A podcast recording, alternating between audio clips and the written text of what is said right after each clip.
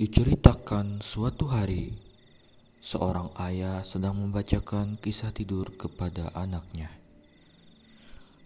Nak, agar kamu tertidur nyenyak hari ini, ayah ingin menceritakan sesuatu. Wah, cerita apa ya? Apakah cerita binatang bahasa Inggris seperti yang diceritakan ibu? Tidak, nak. Ayah ingin menceritakan hal yang lebih seru lagi. Kamu tertarik? Wah, tertarik banget ya. Oke, dengar ya. Ayah akan menceritakan tentang sejarah demokrasi modern. Ayah tahu kamu punya banyak pertanyaan, tapi disimpan dulu ya. Hmm, baik ya.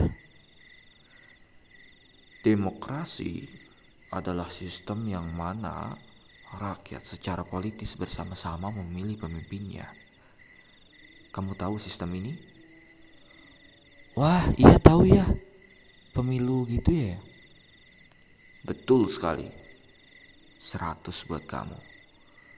Kamu harus tahu kalau ternyata sistem itu muncul sejak 2500 tahun yang lalu.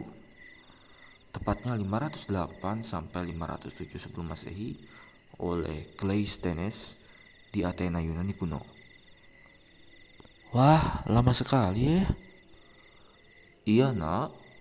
Demokrasi sudah muncul dari waktu yang sangat lama.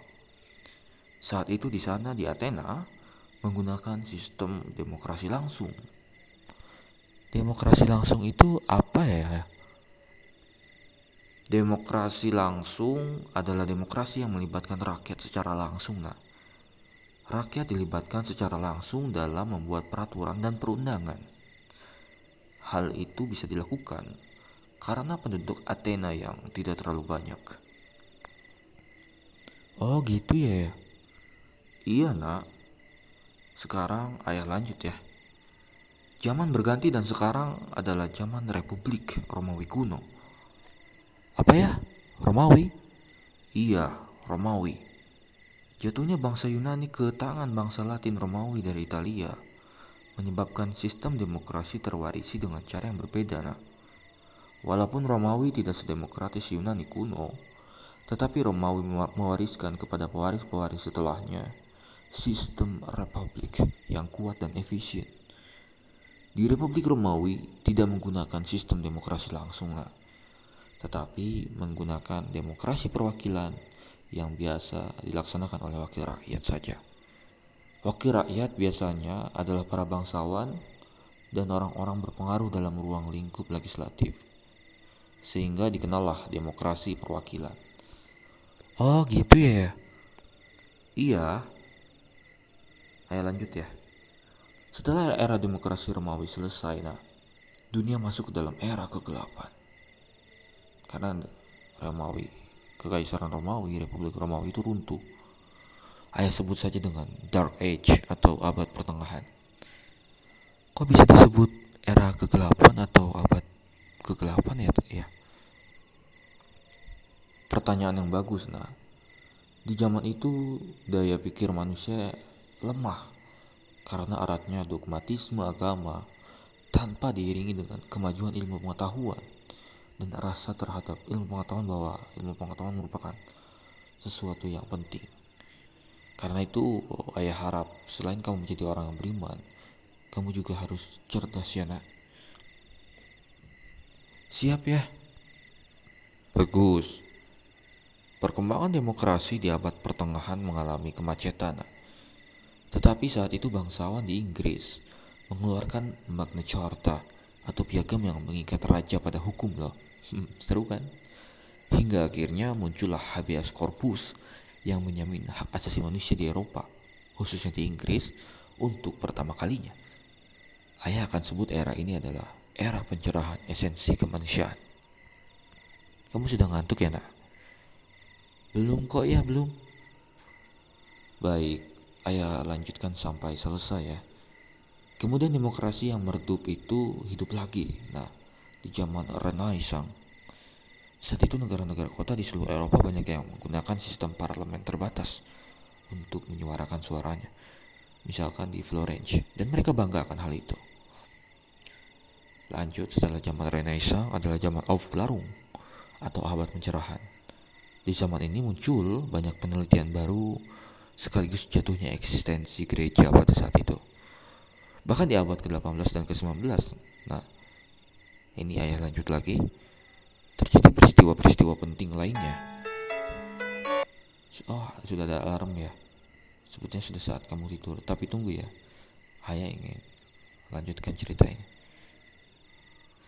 peristiwa-peristiwa tentang tahun di abad 18 dan 19 nah itu adalah lahirnya demokrasi kembali di berbagai belahan dunia misalnya di abad ke-19